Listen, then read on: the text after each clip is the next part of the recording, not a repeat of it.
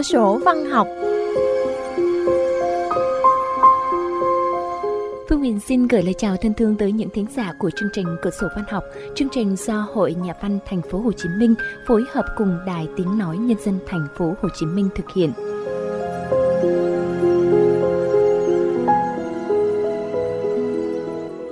Quý vị và các bạn thân mến, dù bận biểu thế nào thì cũng mong quý vị và các bạn sẽ dành ra 60 phút mỗi tuần để cùng đến với cửa sổ văn học.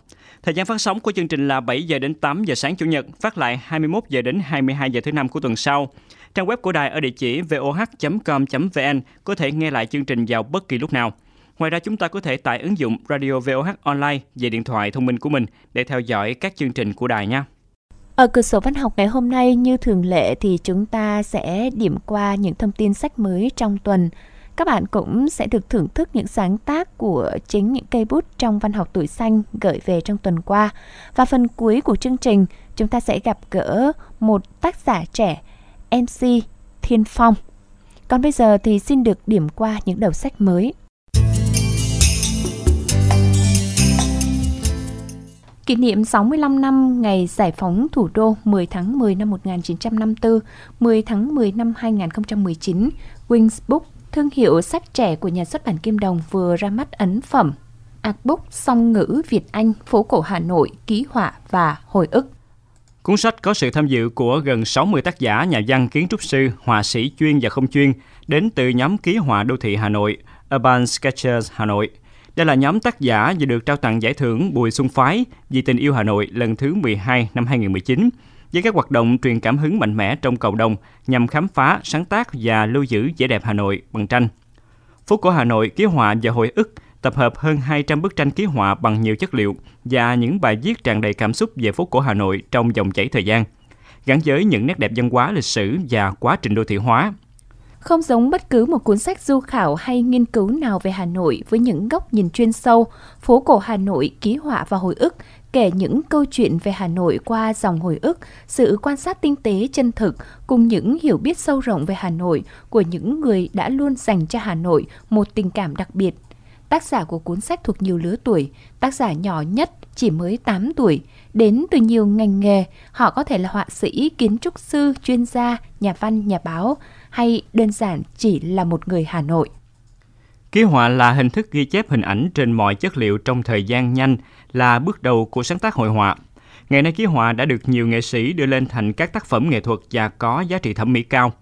Những tác phẩm ký họa trong phố cổ Hà Nội, ký họa và hồi ức được thể hiện bằng nhiều chất liệu như màu nước, bút chì, sáp màu với góc nhìn đa chiều, nhưng cùng chung một cảm hứng dành cho phố phái. Những phố Bát Đàn, Cao Thắng, Cổng Đục, chả cá, chân cầm, Lý Quốc Sư, chợ gạo, gầm cầu. Những gốc đặc trưng chỉ có ở phố thị, với bao cửa hàng, cửa hiệu sang sát bày bán cả trên vỉa hè. Những ngôi nhà nhỏ với màu sơn vàng quen thuộc và hàng dây điện bắt qua, tấp nập người và xe cộ qua lại. Những công trình kiến trúc đã ngàn năm tuổi, từng dãy nhà cổ kính nằm bên những khách sạn, siêu thị, bar, tattoo shop, nhà hàng mới xây dựng. Phố Hà Nội tuy đông đúc, nhộn nhịp nhưng luôn tràn đầy sức sống, một con ngõ nhỏ cũng là nơi sinh sống buôn bán của hàng trăm hộ dân từ sáng tinh mơ đến tối mịt. Vẽ phố Hà Nội bằng ký ức và vẽ phố Hà Nội đang ngày một vận động đổi thay. Trong dòng chảy của đời sống đô thị ngày nay, mỗi bức tranh, mỗi bài viết của phố cổ Hà Nội, ký họa và hồi ức sẽ tái hiện trong lòng bạn đọc một Hà Nội mà chúng ta đã biết và cả một Hà Nội mà chúng ta chưa từng biết đến. Sách do nhà xuất bản Kim Đồng ấn hành.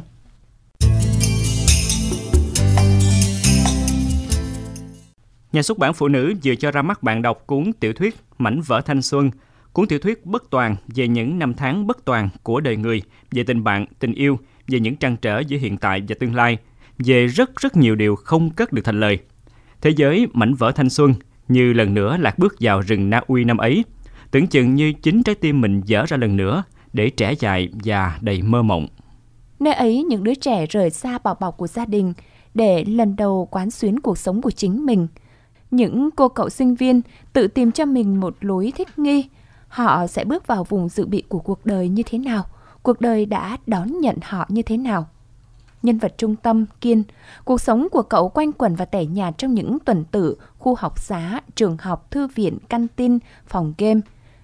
Kiên luôn làm mọi thứ một mình, Khi chẳng có gì làm, cậu quan sát mọi người xung quanh bằng một cặp mắt nửa miệt thị, nửa háo hức. Đối với Kiên, những người bạn trong ký túc xá ngộ nghĩnh và phiền toái, họ mộng mơ thật nhiều cho tương lai, song luôn giống những thứ bình rỗng trực chờ ai đó đổ đầy bằng những ước muốn không phải của họ. Rồi sự xuất hiện của Lưu làm trong chành cuộc sống bình lặng trong Kiên. Một cậu bạn cùng khoa không thể hoạt bát hơn, một cá tính sôi nổi không hề che đậy tỏa ra từ ánh mắt. Cũng qua Lưu, Kiên bị cuốn vào một cơn sóng khác. Nam chậm đến, khuấy tung cuộc sống của Kiên. Bắt cậu từng bước, từng bước nhìn vào từng vấn đề của bản thân. Và rồi nàng biến mất. Kiên chào đảo trong thế giới chính mình. Cậu bắt đầu có những giấc mơ về việc bị đánh chiếm bởi một tinh thần khác trú ngụ bên trong cậu. Kẻ ấy mang gương mặt và vẻ ngoài của cậu, hoàn hảo và thật hiền hữu. Hơn hết, hắn biết lý do Nam Châm biến mất và đòi hỏi một cuộc trao đổi, quyền kiểm soát thực thể đổi lấy thông tin về Nam Châm. Chúng ta sẽ có một người phải chết, không cậu thì là tôi. Đó là định mệnh của chúng ta. Một kẻ chết, một kẻ sống, một kẻ sát nhân, một kẻ tự sát. Kiên sẽ làm gì? Liệu cậu có nhường quyền sống cho kẻ bấy lâu ngồi hàng ghế dự bị trong tâm hồn mình? Còn Nam Châm nàng là ai, nàng đã đi đâu và hơn hết, liệu Nam Châm có trở về?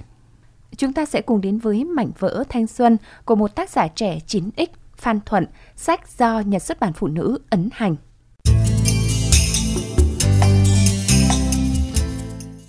Chúng ta vừa cùng điểm qua những đầu sách mới. Xin được nhắc lại cùng quý vị và các bạn, phần sau chúng ta sẽ gặp gỡ tác giả trẻ Thiên Phong – còn bây giờ, xin được mời quý vị và các bạn cùng đến với những sáng tác mới trong tuần. Mở đầu là bài viết Mưa đêm của Huỳnh Thị Kim Cương, trường mầm non Thuận Hòa, xã Thuận Hòa, huyện An Minh, tỉnh Kiên Giang.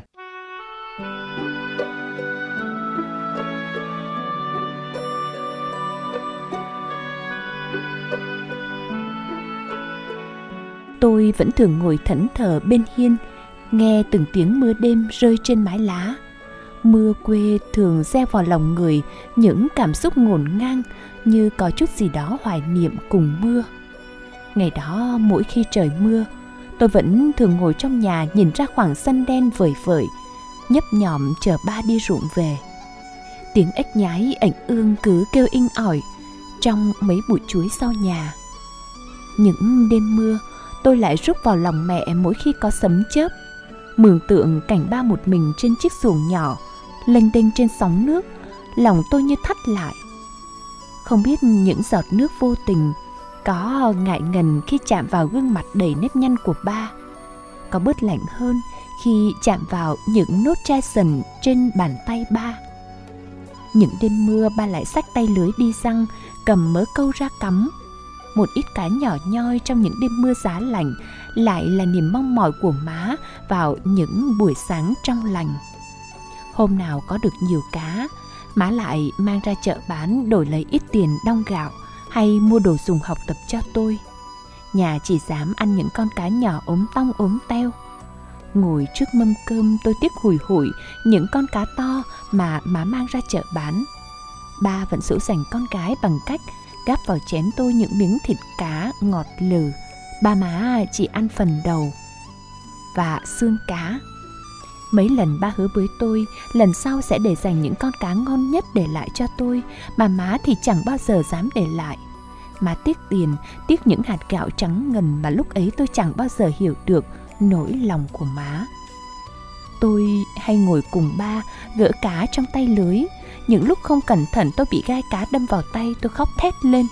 Ba cầm tay tôi lên, lấy miệng thổi thổi vào chỗ cá đâm. Lúc ấy tôi thấy ba cuống lên Cứ như người bị đâm là ba chứ không phải là tôi. Những lần sau Ba chỉ cho tôi nhìn chứ không hề cho tôi động vào nữa. Những đêm mưa rả rích Tôi lại xin theo xuồng của ba đi cắm câu. Ba chẳng bao giờ muốn tôi phải chịu cực Nhưng ba đành phải siêu lòng trước lời năn nỉ của con gái. Tôi ngồi trong lòng ba, Băng qua những cánh đồng mênh mông nước, Tấm áo mưa mỏng xính, Ba nhường hết cho tôi. Chốc chốc ba lại hỏi, Có lạnh không con? Ba chở con về nha. Tôi ngồi trong lòng ba suốt những ngày mưa quê bất chợt, Để tôi biết rằng chẳng đâu ấm áp bằng. Ba dắt tôi lên bờ, Chiếc xuồng con đầy ắp cá tươi, Những con cá nhảy soi sói trong khoang. Tôi và mẹ hồ hởi cùng nhau mang cá lên nhà ba vẫn còn ngồi lại với mớ câu, mớ lưới. Những cơn gió bất chợt thổi ùa vào, tôi nghe lạnh lạnh cả sống lưng và nghe cả nước mắt mình vừa rơi. Mưa đêm lại xào xạc trên mái nhà, nằm trong mùng tôi cứ nhớ lại những đoạn đường mình đã qua. Ba đã gắn bó với nó gần như cả cuộc đời. Mỗi góc đường, mỗi tấm lưới cần câu như đã là một phần ký ức để mỗi sáng khi tôi đến trường, bản chân tôi chẳng phải vướng bận, muộn phiền, vì mọi thứ đã có ba lo. Đưa tay hứng những giọt mưa rơi, tôi như gặp lại tuổi thơ mình qua từng giọt nước long lanh. Ba ngồi cùng tôi với những miền ký ức ngày xưa, má lại nhắc về những ngày nghèo khó, yên bình. Cứ như tôi chưa từng rời đi, bỏ lại mái nhà quê cùng giấc mơ thị thành. Đêm nay mưa rơi hoài không xích, cơn gió thổi ngang làm bay làn tóc trắng ngần của má. Đôi vai của ba nhỏ thó trong tấm áo rộng. Tôi đưa tay giữ chặt tim mình. Ngoài trời mưa cứ rơi, như lòng đầy sông bão. Tôi ngồi chải tóc cho má, rót cho ba chén trà. Cơn mưa ngoài kia vừa tạnh. Má nói sáng mai sẽ ra chợ mua những con cá thật ngon, nấu nồi canh chua bông súng, kho nồi kho quẹt cho tôi ăn để bớt nhớ quê. Tôi nhìn ba mỉm cười. Biết đâu ngày mai tôi lại cùng ba ngồi trên chiếc xuồng băng qua những cánh đồng, mênh mông nước.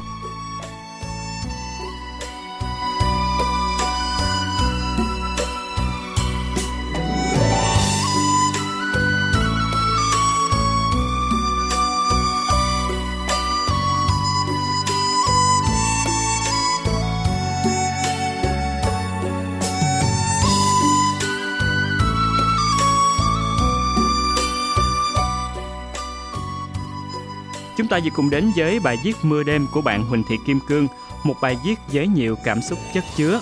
Kim Cương viết tản văn thật là nhẹ nhàng nhưng lại nhiều tình cảm. Bài tản văn nhỏ nhưng luôn khắc đậm cả một hành trình nào đó trong đời một người. Cảm ơn bạn với những bài viết rất hay. Mong bạn sẽ viết tốt hơn, thử sức mình nhiều hơn nữa nha. Liên tục chương trình là chuyện ngắn Trái tim người mẹ của một cây bút quen thuộc Trần Văn Thiên, sinh viên trường Đại học Y Dược thành phố Hồ Chí Minh.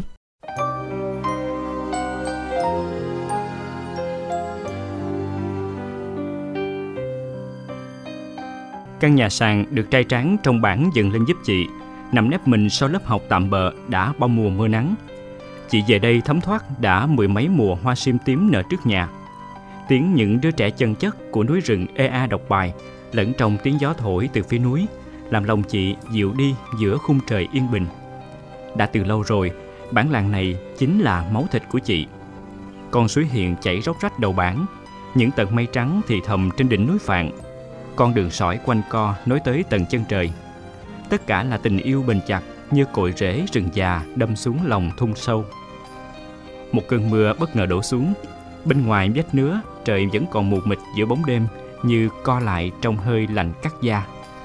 Chị chợt rùng mình, vội vã xoay người cầm cây đèn dầu soi lối vào buồn, đắp thêm chăn cho cải.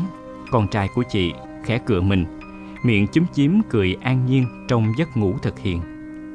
Chị âu yếm vuốt nhẹ mái tóc khét nắng Rừng rừng hôn lên làn má phúng phính ngâm đen của con. Mưa vẫn bay rã rít Hướng ánh nhìn ra màn đêm bất tận, u buồn. Quá khứ bỗng hiện về trước mắt chị Như những thước phim quay chậm Cũng vào một đêm mưa gió mịt mùng. Đêm ấy, nằm trên chiếc giường tre cọt kẹt Chị cứ mãi thao thức, nhắm mắt lại. Những lát cắt ẩn hiện với chiếc giường bệnh trắng toát Giữa nhòe nhoẹt nước mắt khiến chị quằn lòng trong cơn mơ, chị thấy lại mình đang bần thần nhìn mọi thứ giữa nỗi bàng hoàng khi biết rằng sinh linh bé bỏng trong bụng đã xa mãi giữa bao niềm đợi chờ mong mỏi. Chị cũng thấy cả lá đơn ly hôn đặt trên bàn như dấu chấm kết thúc tình yêu đầu đời khi không lâu sau bác sĩ bảo rằng chị không thể sinh con được nữa. Chị dường như ngột thở trong căn nhà chỉ có nỗi buồn cùng sự lặng im. Cho đến một ngày, chị bỏ lại tất cả lặng lẽ ra đi trong đêm vắng. Dường như cuộc đời đã sắp đặt cho chị đến bản làng nhỏ dưới chân núi Phạn để ươm mầm chữ ở nơi này. Chị cố giành lấy đứa bé từ tay già làng. Người thiếu phụ đã chết chị băng quyết quá nhiều. Dân bản kéo đến ngày một đông. Người già, người trẻ đứng quanh mái lều, xác sơ, cùng bàn tán chỉ trỏ xì xầm. Mùi ấm mục bốc lên dần dần. Xung quanh choáng ngợp màu ảm đạm rợn người Ngoài trời mưa rơi tầm tã trong tiếng sấm vang lên chát chúa, soi vào những gương mặt dần dữ hiện ra giữa màn đêm buốt lạnh. Cô giáo không được làm thế. Nó là một con ma rừng, phải chôn sống nó cùng mẹ nó. Già làng nghiến răng ken két, ánh mắt cương quyết như có ngọn lửa bốc lên thiêu đốt chị trong cơn phẫn nộ vì đang chống lại tục lệ của làng. Chị cố ôm thật chặt đứa bé đỏ hỏn, đang khóc rấm rứt trong một chiếc khăn mỏng quấn tạm bờ. Quỳ xuống trước dân làng, xin hãy cho đứa bé được sống. Chưa bao giờ chị thấy mình mạnh mẽ như lúc ấy. Chị không thể bỏ mặt đứa bé. Chị không thể để tiếng khóc non nớt đó cũng bị chôn xuống lòng đất sâu thẳm lạnh căm. Chị phải cứu lấy nó. Mẹ ơi, mẹ! Tiếng cãi đang ngủ bất ngờ gọi mẹ kéo chị về thực tại. Chị bước khẽ tới giường, nằm xuống ôm cãi vào lòng dỗ về. Chị nằm nghe con thở nhẹ nhẹ, để những sợi tóc mềm của con khẽ cò vào cổ, thấy lòng mình bình yên. cả vừa đủ tuổi vào cấp 2, nhưng từ bản làng ra thị trấn để đi học là cả quãng đường núi dài hung hút và trắc trở. Từ tận đáy lòng, chị không muốn con cũng giống như những đứa trẻ trong bản, chỉ học để biết cái chữ rồi bỏ dở theo cha mẹ làm nương rẫy hay trôi dạt đến các khu công nghiệp xa xôi, nơi phố xá. Hơn nữa, chị lại đang mang trong mình căn bệnh khó đoán định. Nhưng nếu xa con rồi, cuộc sống của chị những ngày sau này sẽ làm thế nào? Chị không dám nghĩ đến. Tim chị bất chợt lại nhói đau. Một người đàn ông lạ mang dáng dấp của người ở phố đến tìm chị. Nét mặt hiện rõ vẻ ngần ngại, bối rối, miệng ấp úng, nhận mình là cha ruột của cải. Người đàn ông bất ngờ quỳ sụp xuống trước chị. Khuôn mặt khắc khổ, ngước lên nhìn chị, tràn đầy nỗi ân hận dày vò. Khóe mắt sâu chực trào ra những giọt nước mắt. Tôi biết mình không đủ tư cách để quay về nơi này, nhưng tôi sẽ bù đắp quá khứ tôi đã gây ra bằng các phần đời còn lại. Xin chị hãy cho tôi được nhận con. Hãy để tôi nuôi nấng con bằng cả tấm lòng. Tôi sẽ cho con một tương lai tốt nhất. Xin chị hãy cho tôi cơ hội được làm lại. Tôi biết ơn chị vô cùng. Giọng người đàn ông run run. Những nếp nhăn trên khuôn mặt xô vào nhau không kèm được nỗi xúc động. Đôi vành tay ửng đỏ lã chả mồ hôi. Đôi môi cắn chặt ngàn ngào. Vừa dứt lời, người đàn ông cúi gầm xuống cố giấu đi những dằn vặt chua xót. Đôi bàn tay nắm lại, rung bần bật. Hai đầu gối ghì lên nền đất lạnh. Gió từ đâu tràn về xe sắt. Chị bất giác đưa tay ôm ngực. Căn bệnh tim không cho chị được xúc động mạnh như lúc này. Ngày ấy, chị đã quỳ xuống trước toàn thể dân làng để xin được cứu cải khỏi cái chết cận kề. Thì bây giờ, chính cha cải quỳ xuống trước chị để xin được nhận con. Chính người đàn ông ấy đã hèn nhát bỏ lại cô gái bản trẻ đẹp cùng giọt máu của mình để trốn về thành phố, chạy theo những tham vọng giàu sang mà vô tâm không quay trở lại. Để rồi, người thiếu nữ bạc phận đã chết trong tuổi nhục cô đơn, trong sự ghét bỏ khinh miệt của cả bản làng khi chưa kịp thấy mặt đứa con mình rất ruột sinh ra. Hơn 10 năm sau, chị Liệu có nên chấp nhận lời thỉnh cầu cuối cùng đầy cay đắng? Còn cải, khi lớn lên, nó có tha thứ cho lỗi lầm của cha. Ở bản đang là mùa hoa sim tím, hoa sim bung nở khắp thung lũng. Dưới chân đồi, nhuộm tím cả khoảng trời trong veo. Cha của cải đổ xe phía dưới chân núi, rồi khề nệ dắt túi quà anh mang từ phố lên cho con và chị. Hoa sim nở hai bên đường, dương dít chân người. Người đàn ông ấy đã dành trọn mùa hè này cho cải, bằng các chuyến đi vượt đường xa thăm thẳm từ phố lên núi vạn, đem đến cho con bao nhiêu niềm vui lấp lánh. Chị ngồi trước thềm nhà, nhìn cải tiếu tích ra đón cha, lòng dâng lên bao nỗi niềm. Sự chân thành của người đàn ông ấy trong những ngày tháng qua, chị nhận ra tình thương anh dành cho cải là vô bờ bến. Càng ngày, chị càng thấy hai người giống nhau. Ở khuôn mặt tròn, ở dần trán cao và nụ cười ấm áp. Hai cha con cùng lên rừng hái quả dại, kiếm củi khô giúp chị thổi cơm. Cùng tắm ở con suối đầu làng những buổi trưa nắng, cùng thả diều dưới chân núi Phạn. Chị dần cảm thấy tin tưởng và an lòng.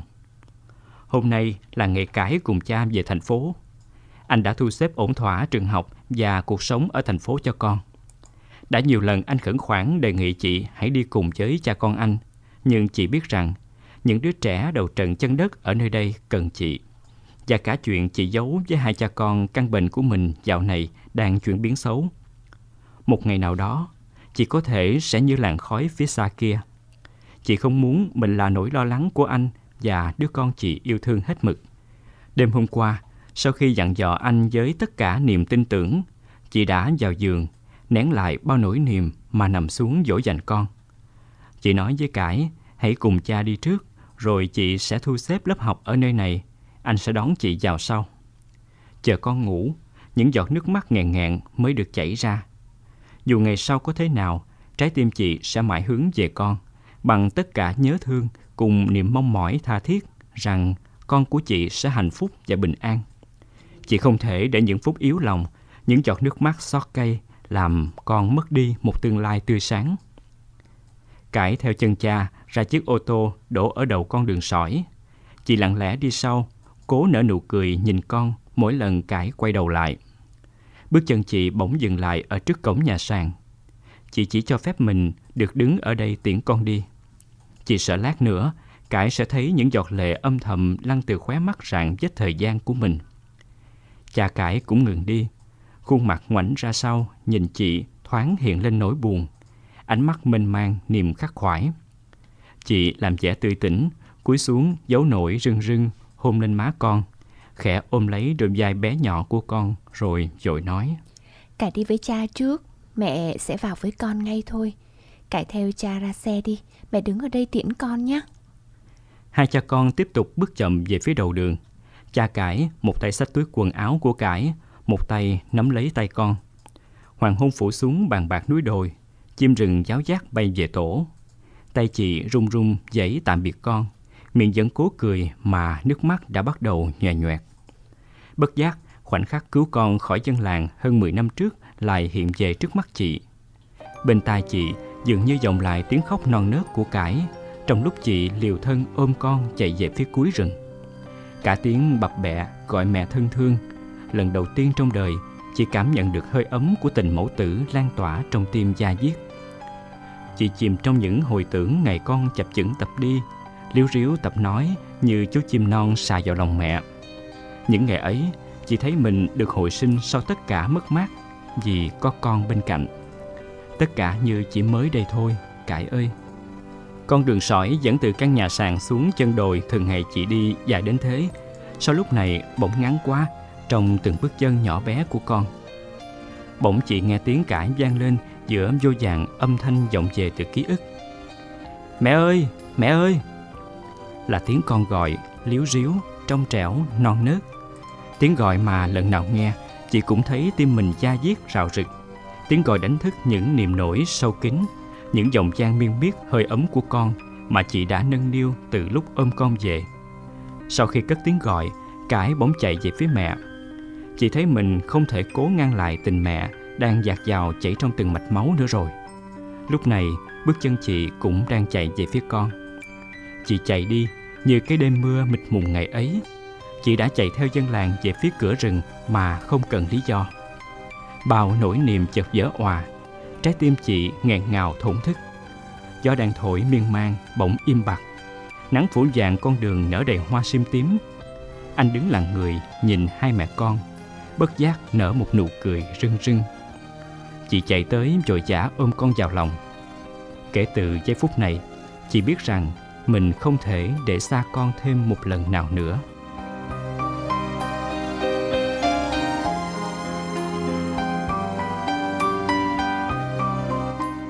Một truyện ngắn xúc động bởi tình người cao cả. Mỗi người phụ nữ đều có thiên chức làm mẹ, dù đó không phải là đứa con do chính mình sinh ra. Nhưng khi đã nuôi nấng và dành trọn yêu thương thì tình cảm ấy vượt lên trên tất cả. Chúc mừng Trần Văn Thiên với một truyện ngắn hay. Và phần còn lại trong khu vườn sáng tác, chúng ta cùng đến với cây bút Ly Xù ở Nha Trang, Khánh Hòa cùng truyện ngắn Những mảnh ghép lấp lánh.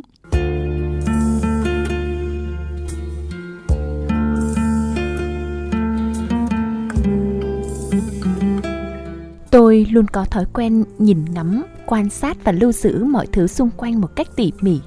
Đôi khi chỉ một khoảnh khắc thoáng qua cũng đủ để lưu lại trong trí nhớ tôi những trang ký ức khó phai nhạt.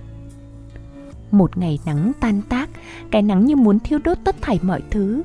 Tiết trời hanh hao như báo trước rằng trời sắp đổ cơn mưa. một lần té xe. Như một thói quen cố hữu, hễ trời mưa lâm râm tôi thường nhìn lên những đám mây mà suy đoán. Hôm nay cũng vậy, những đám mây đen chỉ đang tập trung phía ngay trên đầu tôi. Chỉ cần cố gắng một chút, rổ ga nhanh một chút nữa thôi, khi vượt qua đám mưa mây khó chịu này, tôi sẽ không phải trùm chiếc áo mưa cánh rơi vướng víu được lôi vội vã từ cốp xe ra. Đột nhiên, chiếc taxi phía trước mặt tôi thắng gấp. Vì vận tốc quá đà mà cái thắng xe không thể cứu vãn được mà ngã bất ngờ và đau điếng. Xe ngã nhào xuống đường. Tôi chưa kịp nhận ra điều gì cho đến khi cảm giác đau bút dàn trải khắp cơ thể. Tôi gần như choáng váng mặt mày. Khi định thần lại thì thấy một cô bé mặc bộ áo dài màu vàng đất đang dìu mình. Xe của tôi được anh bảo vệ dắt vào vỉa hè. Tôi rên lên những tiếng đau đớn, miệng vừa xin lỗi vừa cảm ơn. Chị vào trong sảnh ngồi đi.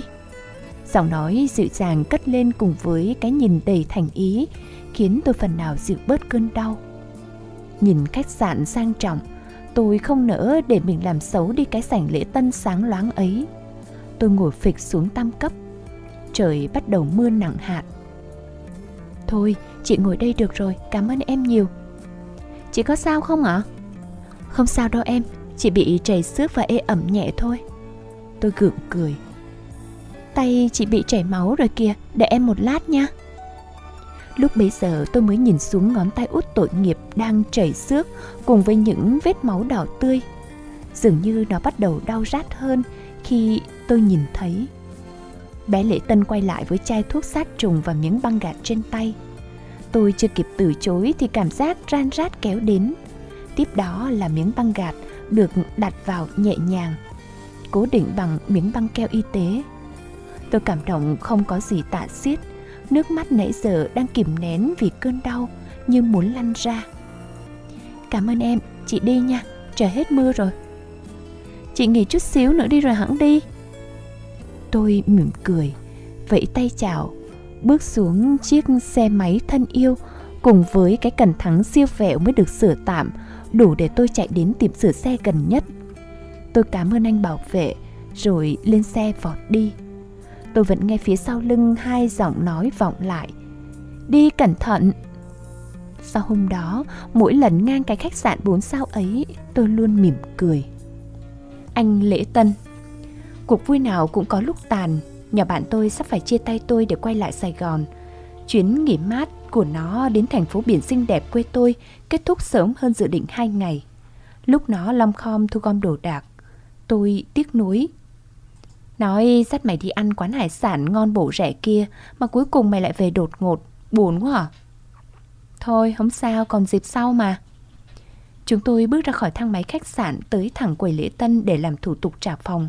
Lần này là một anh lễ tân gầy gò, khuôn mặt dài, xương sầu, nụ cười không chút thiện cảm, thay thế cho chị gái xinh đẹp tôi gặp những lần trước. Cho em trả phòng ạ? À? Đợi một lát nha em, chìa khóa ngăn đựng chứng minh nhân dân ông anh cầm đi mất rồi. May mà tôi hối thúc nó nhanh nhẹn thu dọn đồ đạc nên thời gian vẫn còn thong thả. Chúng tôi ung dung ngồi ở dãy ghế màu xanh lục đối diện. Một người phụ nữ trung niên cùng hai cô gái bước lại quầy. Em ơi, gọi dùm chị một chiếc taxi 4 chỗ. Anh Lệ Tân nhanh nhẹn gọi và chỉ trong tích tắc, chiếc taxi đậu ngay trước khách sạn. Người phụ nữ trung niên chuẩn bị lên taxi đột ngột quay lại hỏi. Gần đây có quán hải sản nào ngon không em? Tôi nghĩ, thôi rồi, Cô này đúng ra nên tìm hiểu trước chứ Ai lại đi hỏi lễ tân khách sạn Kiểu gì cũng bị đưa đến một nơi liên kết sẵn Thế nào cũng bị chém đẹp Dạ quán Ngọc Mai, đường Nguyễn Huệ Chị cứ nói taxi vậy á Đừng kêu taxi chỉ quán nha Sẽ bị ăn tiền cò đó Cô nói thêm là khu vực cầu dựng là anh taxi biết ngay à Tôi nói cùng với cái gật cù hài lòng Người phụ nữ cảm ơn rồi bước đi Anh Lễ Tân và nhỏ bạn nhìn tôi bằng ánh mắt ngạc nhiên Tôi nhìn anh cười rồi quay sang nhỏ bạn. À, em là dân ở đây mà. Quán đó tao tính dắt mày đi ăn mà chưa được đó. Không liên kết du lịch, chỉ có dân địa phương mới biết thôi. Tôi nói rồi với lấy cả visit trên bàn, cùng với nhỏ bạn tôi nhận lại chứng minh. Trên đường chở nó ra bến tàu, tôi tự nhủ với lòng nếu có bạn bè nào ở xa tới, nhất định tôi sẽ giới thiệu khách sạn này ngay lập tức. Cái kính cẩn Tôi và nhỏ bạn thân sắp xếp được lịch nghỉ để cùng nhau đi biển. Thực chất thì trong thành phố tôi cũng có biển, nhưng đoạn biển kia hoang sơ và cung đường đẹp lộng lẫy. Đặc biệt chúng tôi thường đến đây vào mùa này hàng năm, như một thói quen để cất giữ những kỷ niệm cho mai sau. Trời hôm nay gió lớn, đi ngang qua đoạn cánh đồng có những người đàn ông đang ngồi tụng năm tụng ba dưới bóng mát của cây si. Đột nhiên bạn tôi la lớn. Rớt kính tao rồi, dừng xe lại đi. Khi đã định hình được nó nói gì, tôi dừng xe ngay nhưng chiếc kính đã rơi quá xa, ra khỏi tầm mắt của chúng tôi. Nó đập nhẹ lưng tôi, lấy lời cằn nhằn rồi leo xuống. Cái nắng giữa trưa khiến tôi lóa mắt. Tôi chạy xe chậm chậm tìm. Phút chốc đã chạy khá xa nó, còn nó thì cứ cúi sát người xuống đường khi thấy vật gì sáng sáng. Mày thấy chưa? Chưa. Giọng nó vọng lại từ phía xa, cái bóng nó hơi nghiêng nghiêng vì nắng. Đột nhiên tôi nhìn thấy những người đàn ông ngồi dưới gốc cây ban nãy tiến lại gần nó. Tôi hốt hoảng, con đường vắng vẻ như thế này, tôi chạy đến thì thấy những người đàn ông đó bắt đầu chia nhau ra tìm. Tôi thở phào nhẹ nhõm, nhìn họ với ánh mắt biết ơn chứ không còn cảm giác như trước. Họ đã từ bỏ cái bóng râm quý báu của mình để tìm kính cận cho hai đứa đi đường xa lạ. Đây rồi. Người đàn ông đi chân không, mặc chiếc áo sơ mi màu đen đã sờn hai vai cùng với vài mảng rách cầm chiếc kính chạy lại phía chúng tôi. Khuôn mặt tươi roi rói, nụ cười thấm đẫm những giọt mồ hôi. Nằm ở dưới mương nước, may mà mấy hôm nay nắng quá nên nước cạn, không thì trôi mất rồi. Cảm ơn anh nhiều, tụi em cảm ơn các anh nha. Tôi và nhỏ bạn đồng thanh, những người đàn ông cũng đồng thanh cười, những nụ cười sung dị và phúc hậu. Họ quay lưng bước đi, quay lại cái bóng mát dưới gốc cây si của họ. Chúng tôi cũng tiếp tục cuộc hành trình. Tôi mỉm cười mãi, cái nắng dường như dịu hơn nhờ những con người ấy. Chuyến đi năm nay của tôi cũng nhờ họ mà thêm phần ý nghĩa. Con chó lạc Trưa hôm ấy, một buổi trưa mát mẻ hơn thường ngày, sau khi đối tác đã tạm biệt tôi về trước, tôi quyết định ngồi lại thưởng thức cho hết ly sinh tố xoài thơm phức và ngon không tả nổi. Đã lâu lắm rồi mới có người pha chế hợp với khẩu vị tôi như vậy. Quán giờ chỉ còn một mình tôi và nhân viên. Đang thưởng thức bản nhạc du dương thì đột nhiên người đàn ông bước vào, tay sách gần chục phần cơm đặt vào quầy, khuôn mặt hầm hầm tức giận. Anh đã nói bao nhiêu lần không được như vậy nữa kia mà. Chỉ lần này nữa thôi nha. Sau này ờ, tụi em mở quán sẽ hiểu. Mấy bé phục vụ, mặt tái xanh, rụt rè lại gần chịu đựng cơn thịnh nộ của anh ta. Dù không muốn nghe nhưng tôi buộc phải nghe lúc nhạc đang chuyển bài. Rồi bài hát mới phát lên. Tôi không thể nghe thêm gì nữa. Chỉ đưa mắt lườm liếc tay chủ vẻ khó chịu. Có thể tôi chưa biết rõ sự tình như thế nào, nhưng dù là chủ, cái kiểu cách nói chuyện với nhân viên của anh ta như thế cũng không thể nào chấp nhận nổi. Đột nhiên một con chó màu trắng đốm vàng mới bước vào quán, một chân đi khập khiễng và có vẻ rất đói. Tôi nhìn sang tay chủ quán lo lắng vì sợ anh ta sẽ đuổi nó đi. Tôi vội vã tính tiền chạy ra khỏi quán, đến tiệm tạp hóa bên cạnh để mua những mẩu xúc xích cho nó. Lúc quay lại quán, con chó đã biến mất. Tôi tức giận bước lại gần anh ta. Con chó tội nghiệp vậy mà anh nỡ đuổi nó đi sao? thì ra là vì con chó, nó đang ở góc kia kìa, đang ăn gần hết phần cơm của tôi rồi kìa. Anh ta phì cười rồi dắt tôi đến chỗ con chó, xoa nhẹ đầu nó. Anh nhìn nó mỉm cười, con chó hứ hứ vài tiếng, ánh mắt long lanh vẻ biết ơn. Tôi sẽ đem nó về nhà nuôi tạm, đăng lên Facebook để ai là chủ của nó thì đến nhận. À, tôi dúi năm cây xúc xích vào tay anh ta, bối rối chào tạm biệt rồi ra về. Từ đó về sau, quán ấy trở thành nơi thường xuyên lui tới của tôi.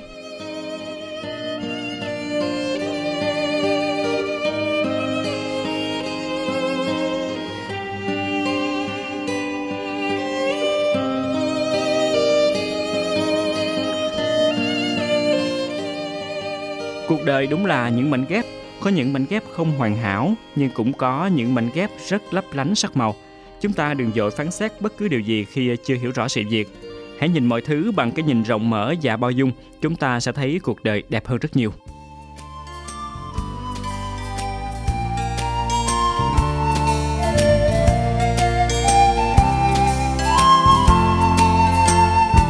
Quý vị và các bạn, như đã giới thiệu, phần cuối của chương trình hôm nay, chúng ta sẽ gặp gỡ tác giả trẻ Thiên Phong. Thiên Phong tốt nghiệp ngành khoa học tự nhiên, từng làm giáo viên nhưng rồi bạn quyết định chuyển hướng theo nghề dẫn chương trình và viết lách. Phong từng in tản văn truyện dài. Bộc lộ, cuốn sách thứ tư là lần thử sức của Phong với truyện ngắn. Cuốn sách vừa được nhà xuất bản Văn hóa và Nghệ ấn hành. Nhân dịp này, Cửa sổ Văn học đã có cuộc trò chuyện cùng Thiên Phong và khách mời Tống Phước Bảo. À, vâng, xin được cảm ơn phần giới thiệu của Minh Quân và ngay lúc này đây thì trong phòng thu cùng với uh, Phương Huyền uh, xin giới thiệu đến mọi người đó là uh, cái viết trẻ MC Thiên Phong.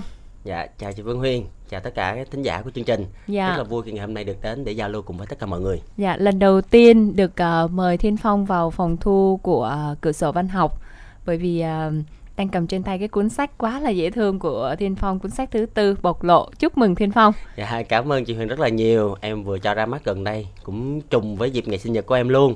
Cũng nhận được rất là nhiều tình cảm của mọi người. Hy vọng rằng là sau chương trình này thì cũng có thêm nhiều những bạn độc giả gần xa yêu thích bộc lộ cũng như là tác giả Thiên Phong nữa. Và ngoài ra thì còn có một gương mặt khác. Hôm nay um, lý do mà Phương Huyền mời uh, Tống Phước Bảo cùng tham gia trong buổi trò chuyện này bởi vì Tống Phước Bảo với Thiên Phong um, có một cái khoảng thời gian cũng khá là thân thiết trên cái con đường viết lách. Và ở cái cuốn sách mới nhất của Thiên Phong thì Tống Phước Bảo cũng là người đọc rất là kỹ và cũng có những cái chia sẻ ở trong bìa 4 bìa gấp của cuốn sách này.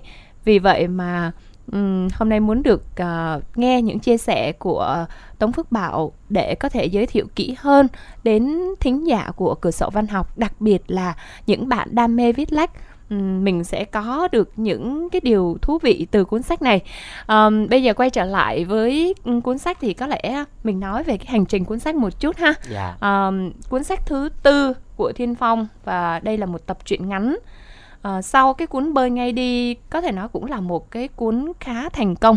Một cái cách để thiên phong xây dựng thương hiệu của mình một người trẻ năng động với cái công việc của một mc làm nghề tự do và trở thành một cái hình ảnh được nhiều bạn trẻ ưa thích thì bây giờ mình lại ra mắt bạn đọc với một tập truyện ngắn.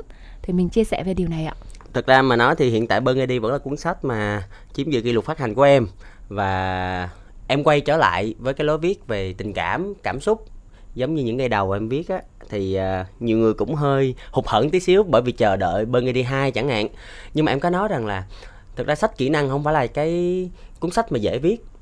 Tại vì để khuyên người trẻ phải làm thế này làm thế nọ thì cũng mất rất là nhiều thời gian và tâm huyết. Cho nên em nghĩ rằng em sẽ đầu tư nhiều hơn cho Burgundy 2 sẽ ra mắt sau này. Nhưng mà hiện tại thì cảm xúc trong em vẫn ngày một nhiều thêm. Nó cứ để dành ở đó nó cứ uh, nó cứ ở đó lúc nào. Tại vì chị biết viết lách là cái những cái người mà có tâm hồn văn chương á thì lúc nào cảm xúc cũng đầy hết. Ừ. em cũng như mọi người thôi mặc dù em xuất thân là dân tự nhiên. Nhưng mà bộc lộ là cuốn sách mà viết cho em và cho cả những người bạn của em những người bạn mà em đã có dịp để ngồi bên cạnh họ hàng tiếng đồng hồ có khi là thâu đêm suốt sáng để mà chia sẻ cùng họ những câu chuyện của họ và cũng như là chia sẻ giải bày với họ câu chuyện của mình và em viết lại mượn những cái tên nhân vật là những người bạn của em luôn. Có thể là câu chuyện này không phải của họ thật, là câu chuyện của người khác, nhưng mà em xin phép được mượn tên, thứ nhất là để giấu tên của nhân vật thật sự ngoài đời, và thứ hai nữa là để tri ân những người đã giúp mình bộc lộ, bộc bạch được hết những cái nỗi lòng, những cái cảm xúc.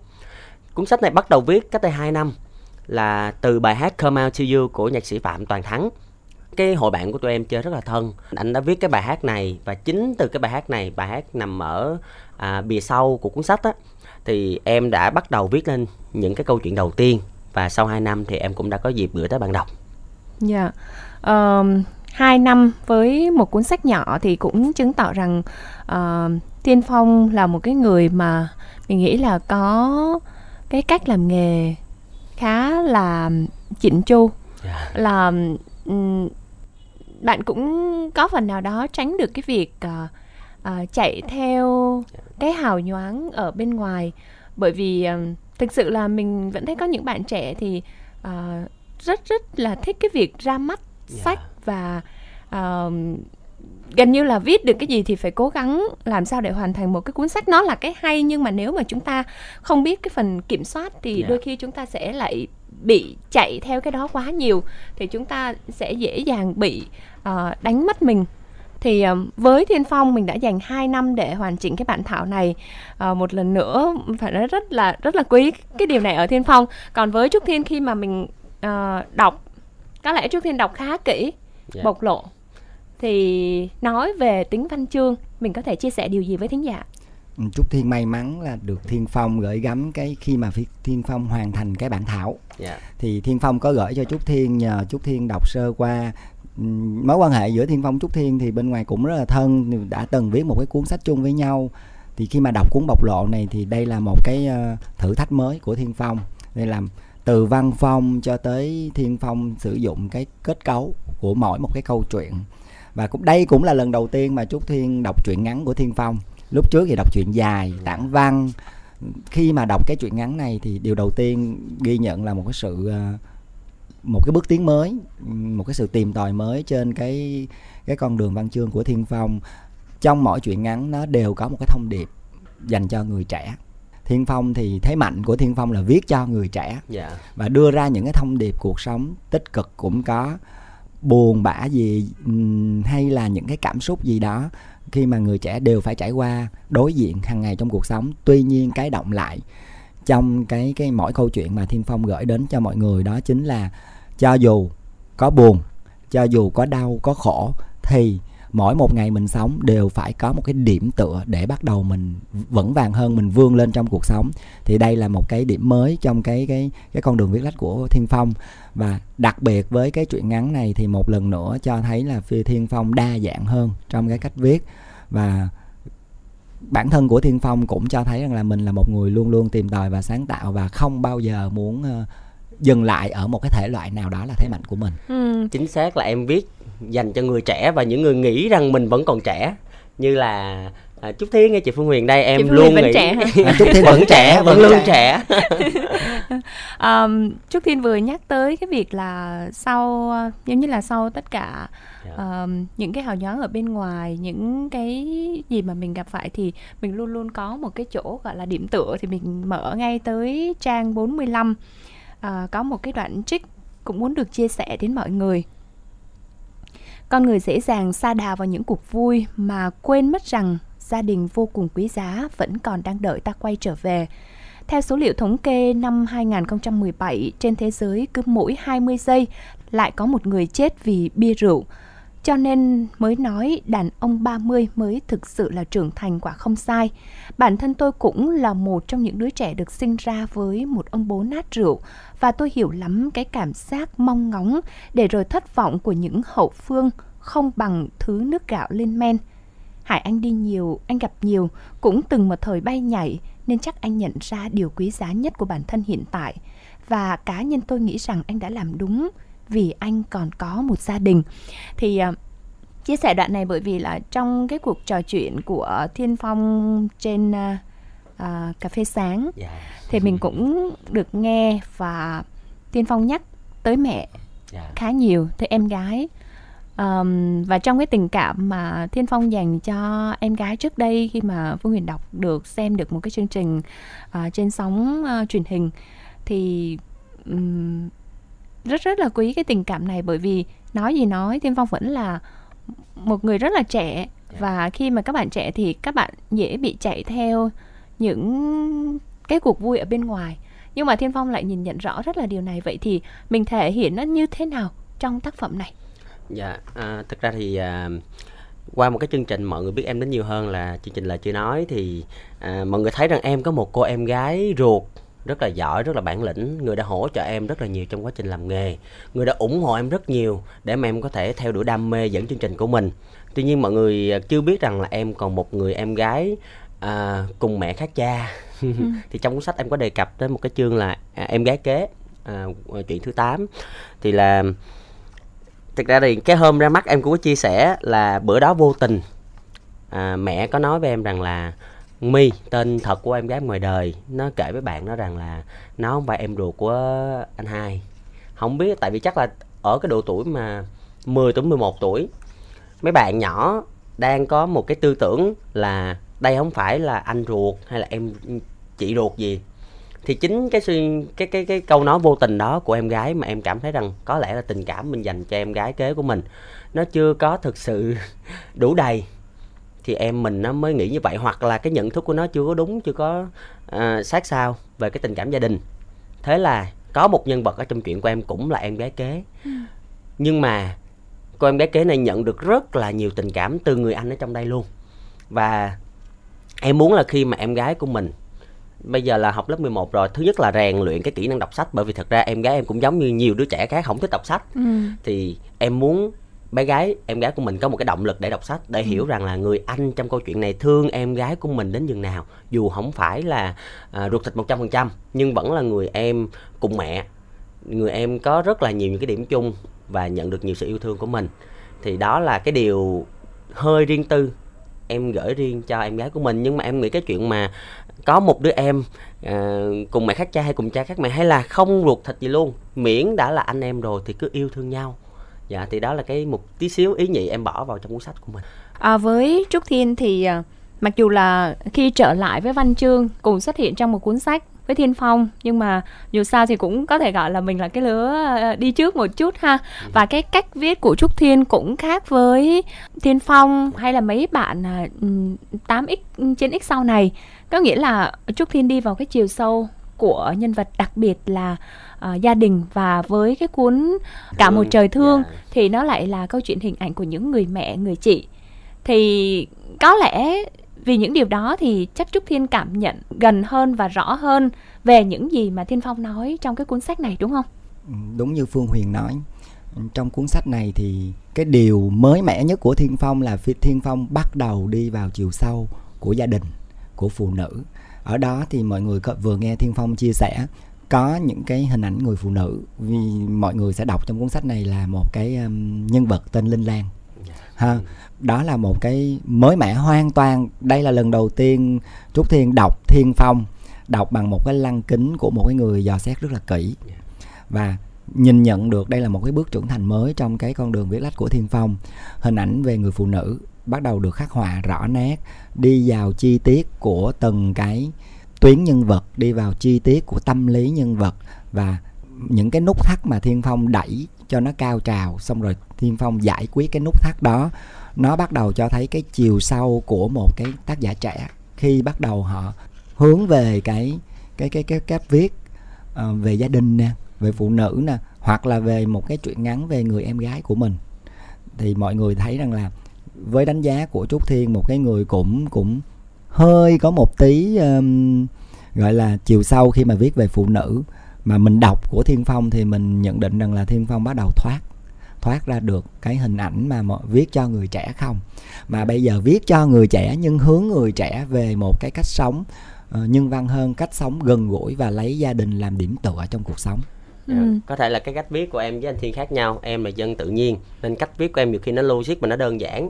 Em thề luôn là mình không thể nào trâu chuốt hoặc là dùng những cái từ ngữ à, giống như trong cái bay phần bổng đúng dạ. không? Nghĩa là không có dùng những cái từ Ôi, mà nó quá lóng lánh được. Anh viết cho em một cái từ mà thấy ngồi sạch google là từ quyến dụ. Em ủa có từ này nữa hả ta?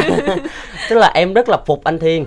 À, bởi vì những cái cách dùng từ của ảnh và và cái cái cái cách anh chơi chữ cũng vậy cũng rất là hay nhưng mà em thì ngược lại là em lại đơn giản hơn em lại logic giống như là 20 câu chuyện ngắn trong đây ừ. mọi người có thể đọc riêng rẽ nó ra cũng được nhưng khi mà đọc chung sẽ thấy rằng là sẽ nhiều được khi sâu chuỗi dạ nó được ừ. sâu chuỗi lại nhân vật ở chuyện này lại là giải đáp của nhân ừ. vật ở những câu chuyện trước ừ. nhưng mà cái giống nhau của em và anh trúc thiên đó là cái kết được rất là sáng tức là dù nó có thể là một cái kết buồn nhưng lại là một cái mở đầu cho những cái niềm vui khác Ừ. dạ cái điểm chung là như vậy. À, à. chị phương huyền cũng vậy. Em có đọc sách chị rồi. À, cả một cái quá trình uh, khi mà mình viết như trúc thiên nói ban nãy đó từ uh, ban đầu là từ tản văn rồi tới uh, chuyện dài. Yeah dạ. và qua chuyện ngắn thì cái bước chuyện đó đó cái bước chuyện đó mình gặp những cái khó khăn gì? Bởi vì là rõ ràng mình thấy là ở mỗi thể loại thì nó có những cái khác nhau. Phương huyền hay nói với các bạn mà uh, mới viết hoặc là các bạn đã viết một khoảng thời gian rồi các bạn vẫn chọn tản văn. Mình luôn luôn nói với các bạn rằng là các bạn phải bước sang một bước nữa đó là tập viết truyện ngắn đi. Bởi vì tản văn đôi khi nó là con dao hai lưỡi. Mình đọc xong thì mình nghe nó bay bổng nó dễ thương nó có cái gì đó mơ màng thích lắm. Nhưng nếu mà mình soi cho kỹ thì đôi khi tản văn nó không nói lên được điều gì. Mà cái người những người mà viết tản văn nó đã đạt tới một cái trình độ đẳng cấp rồi thì nó là một cái con số rất là ít. Dạ, nên là nếu mà người trẻ mình bị xa vào trong cái chuyện đó mình sẽ rất là khó thoát ra được và mình không biết được cây bút của mình dạ. đang ở điểm nào. Thì phải bước qua chuyện ngắn. Vậy thì cái giai đoạn mà mình bước chuyện bắt đầu qua chuyện ngắn em có gặp cái khó khăn hay không? Và cái cách của mình mình thể hiện nó có khác nhiều so với tản văn. Dạ chắc chắn rồi. Đầu tiên vừa là thuận lợi cũng là khó khăn. Đó chính là những cái câu chuyện của em. Đa phần là chuyện thật chuyện thực tế trừ cái nhân vật linh lan mà anh chúc thiên có nhắc tới. Nhân vật linh lan là nhân vật được lấy cảm hứng từ em. Tức là cô gái đó bị mù mà sau này tìm được ánh sáng của đời mình. À, thì hầu hết những câu chuyện của em là câu chuyện thật của bạn bè hoặc là những câu chuyện em được nghe lại. Thì cái dễ dàng cái thuận lợi ở đây á là do là chuyện thật cho nên là nhiều khi nó chạm được đúng tới cái cảm xúc của nhiều người bởi vì ừ. em không có không có không có phải uh... tạo nên một à. nhân vật giả hay là với những cái số phận xạo sự gì hết nhưng mà cũng gặp khó khăn đó là em trong sự lựa chọn của mình à, thực ra em viết uh, nhiều hơn 20 chuyện nhưng ừ. phải lọc lựa những chuyện nào mà nó thực sự có giá trị là một cái thứ hai nữa vậy thì nếu như em không thực sự nghe được nhiều câu chuyện hoặc là trải qua những câu chuyện đó thì làm sao em viết thêm được đây thí dụ như sau này em có muốn viết thêm thì đâu có đủ chuyện đâu. Thì nó đòi hỏi em ở một chuyện rằng là em phải đi giao tiếp nhiều hơn nữa, hoặc là lắng nghe nhiều hơn nữa những mảnh đời, hoặc là em phải có một cái sự trải nghiệm dày dặn hơn nữa. Thì em nghĩ đây cũng là một cái thử thách đối với mình, một người trẻ. Nếu như bạn muốn có một cuộc sống lấp lánh mà bạn cứ làm những công việc bình thường, em không chê, đó là sự lựa chọn. Có những người họ thích công việc họ lặp đi lặp lại, lặp đi lặp lại, nhưng đó là sự lựa chọn của họ. Em đã từ bỏ công việc giáo viên để mà lựa chọn cái cuộc sống hơi nghệ sĩ một tí xíu có thể là ngày này khác với ngày hôm sau tuy nhiên nó lại mang cho em nhiều trải nghiệm và đó thì như em nói vừa là thuận lợi vừa là khó khăn dạ yeah. ừ. vậy thì um, để kết lại cái cuộc uh, trò chuyện này nói với các bạn thính giả của cửa sổ văn học và cả những bạn viết uh, về cái con đường mà mình đi đó thì uh, trước hết trúc thiên sẽ nói gì với những thính giả rất quen thuộc của mình nè có lẽ là các bạn nghe chương trình nhiều thì cũng biết Trúc Thiên. Cái quá quá trình mà Trúc Thiên viết, rồi quá trình mà mình ngưng lại và bắt đầu mình quay trở lại. Điều đầu tiên thì mình nghiêm túc với cái đam mê mà mình lựa chọn, tại vì khi mà mình đi trên cái con đường viết lách thì đó, điều đầu tiên là cái đam mê. Điều thứ hai nữa là mình nghiêm túc trên con đường đó. Mà điều thứ ba nữa là mình không ngừng học hỏi. Mình học hỏi từ các thế hệ anh chị đi trước và phải đọc mỗi một ngày mình dành một khoảng thời gian ra để mình đọc, để cái cái cái kỹ thuật thuật viết của mình nó tốt hơn và để mình có nhiều cái trải nghiệm và mình biết rằng là cái thế hệ đi trước, họ vận dụng cái trải nghiệm như thế nào, họ đưa ra cái kết cấu của một cái cái truyện ngắn như thế nào và luôn luôn không có ngừng sáng tạo. Sự sáng tạo và dấn thân không ngại khó khăn sẽ đem tới cho mình những kết quả tốt đẹp giống như là tác giả trẻ thiên phong đi. Nếu mà không dấn thân không ngại dạ, sáng dạ, tạo dạ. thì bạn không thoát được khỏi cái vùng an toàn của bạn. Bạn đạt tới một cái cái thành tích mới. Thì theo như trúc thiên đánh giá tập truyện bộc lộ này là một cái thành tích mới của thiên phong. Anh cảm ơn chú thiên. Hồi sáng ảnh cũng khều em cái nói anh tin là cuốn sách này sẽ hot lắm đây. Mừng em quá. em mừng quá. Nó nó cũng đính chúng chính là cái tinh thần trong cuốn sách bơi ngay đi vừa rồi mà em có chia sẻ với tất cả mọi người. Có nghĩa là muốn làm gì thì làm liền đi. Em thấy là thế hệ trẻ bây giờ họ rất là giỏi. Họ mang trong mình nhiều hoài bão lắm nhiều ước mơ lắm. Vấn đề ở chỗ là họ thiếu cái động lực ban đầu. Và khi mà mình đẩy họ được mình tác động vào họ một lực được rồi thì họ sẽ dễ dàng họ tiếp thu cái lực đó và họ sẽ, nếu mà theo cái năng lượng tích cực á, họ sẽ rất là dễ dàng để bước ra khỏi vùng an toàn, để bơi ra ngoài đại dương. Và thứ hai nữa là người trẻ dạo gần đây, theo như những gì mà em tìm hiểu và quan sát thì thấy rằng là rất là khó để bộc lộ, để thể hiện ra được những cái suy nghĩ, những cái tình cảm của mình giống như thí dụ như tôi yêu một ai đó, tôi thích một ai đó, mà cứ để trong lòng hoài, giống như thiên phong cách đây 5 năm, lúc viết cuốn sách người là ai trong đời, thì đơn phương một người bốn năm mà không dám nói. Thì bây giờ khác rồi, em thích ai không nói liền luôn. Ví dụ như là mẹ em bây giờ ngày xưa mẹ em rất là là cái người cũng ít khi nào thể hiện tình cảm với em. Nhưng mà thương mà không bao giờ nói là thương hết. Nhưng mà từ lúc mà em cởi mở mình, em nói thương mẹ nhiều hơn. Thì giờ bữa một ngày đẹp trời mẹ nói, mẹ thương mày quá, mẹ thương bi quá, ở nhà em hay xưng bi với mẹ em bị bất ngờ. Lần đầu tiên mẹ nói mẹ thương mình. Ngày xưa thương mà hành động. Ừ. nhưng mà bây giờ mẹ cũng bắt đầu mẹ bộc lộ cái tình thương đó ra. Và em cũng muốn rằng là nếu mà các bạn trẻ bây giờ mình có thương ai mình có yêu ai thì thôi đỡ mất thời gian của nhau mình cứ nói ra đi. Mình có vài sự lựa chọn xui nhất là người ta từ chối rồi không thèm gặp mình nữa thì coi như là nhân duyên của mình sẽ tạm rẽ lối lỡ mà còn có duyên với nhau lại gặp nhau ở một cái chuyến đò nào khác thì sao ừ. còn nói với các bạn uh, viết các bạn trẻ đang hoang mang về việc viết uh, cũng như là ừ, có tự tin vào cái ngòi bút của mình hay không? Hay là uh, tự tin để cho ra mắt một tập sách đầu tay hay không? Thì em sẽ nói gì? Em sẽ nói như thế này. À, trang cá nhân của phong là đặng thiên phong của chị huyền là phương huyền và của anh trúc thiên là tống phước bảo. Mọi người nếu còn hoang mang cứ gửi những cái bản thảo tới cho tụi tôi. Trời thiệt sự là không phải. Giống như khi mà em gửi tác phẩm đến cho anh bảo á, trước khi mà em gửi cho nhà xuất bản á ảnh là cái người truyền cho em rất là nhiều động lực. Ừ. ảnh nói rằng ồ bản thảo này được nè phong ơi viết có mấy cái chỗ này anh thấy là mình nên chỉnh lại một xíu.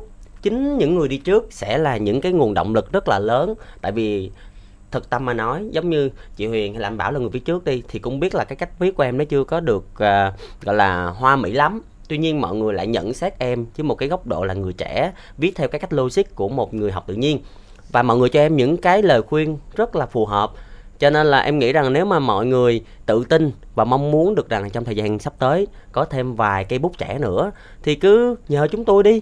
Đâu có ai mà mà mà, gọi là gì bận cách mấy cũng sẽ giúp các bạn một vài lời khuyên em nghĩ là như vậy để mà một ngày không xa chúng ta sẽ lại gặp nhau ừ. trong cửa sổ văn chương đúng không chị ừ, đúng rồi mình thì nghĩ rằng là ai viết được thì cũng đã là hạnh phúc rồi à, đúng, đúng không rồi. mình cũng đã có một cái cách để thể hiện ừ, những cái điều có thể rằng mình không nói được hoặc là yeah. Dạ. uh, mình mình không có cách nào truyền đạt đến mọi người thì qua ngòi bút nó cũng là một cái cách và cũng là cách để mọi người có thể giải tỏa những vấn đề yeah. Dạ. của mình giống như sáng nay em có được à, đọc một bài văn của bé My đó bé miêu tả rất là thú vị đó là mưa ngã mưa bay. Em nghĩ đây là một cô bé cũng rất, là yêu văn đây. Yeah. thì hy vọng là cô bé này đừng có từ bỏ cái niềm đam mê văn chương của mình. Hy vọng rằng trong thời gian tới cô bé 10 tuổi này sẽ là một cây bút đáng gờm một cái thủ rất là đáng gờm trong nền văn chương Việt Nam mình đây. Cảm ơn Thiên Phong cảm ơn uh, Tống Phước Bảo. Hôm nay đã có cuộc uh, trò chuyện cùng với cửa sổ văn học để giới thiệu đến các bạn uh, tập truyện bộc lộ và Ừ, sẽ có một cái phần à, game nho nhỏ gửi tặng cho các bạn ở trên trang fanpage của Văn học Tuổi Xanh nha. Các bạn theo dõi.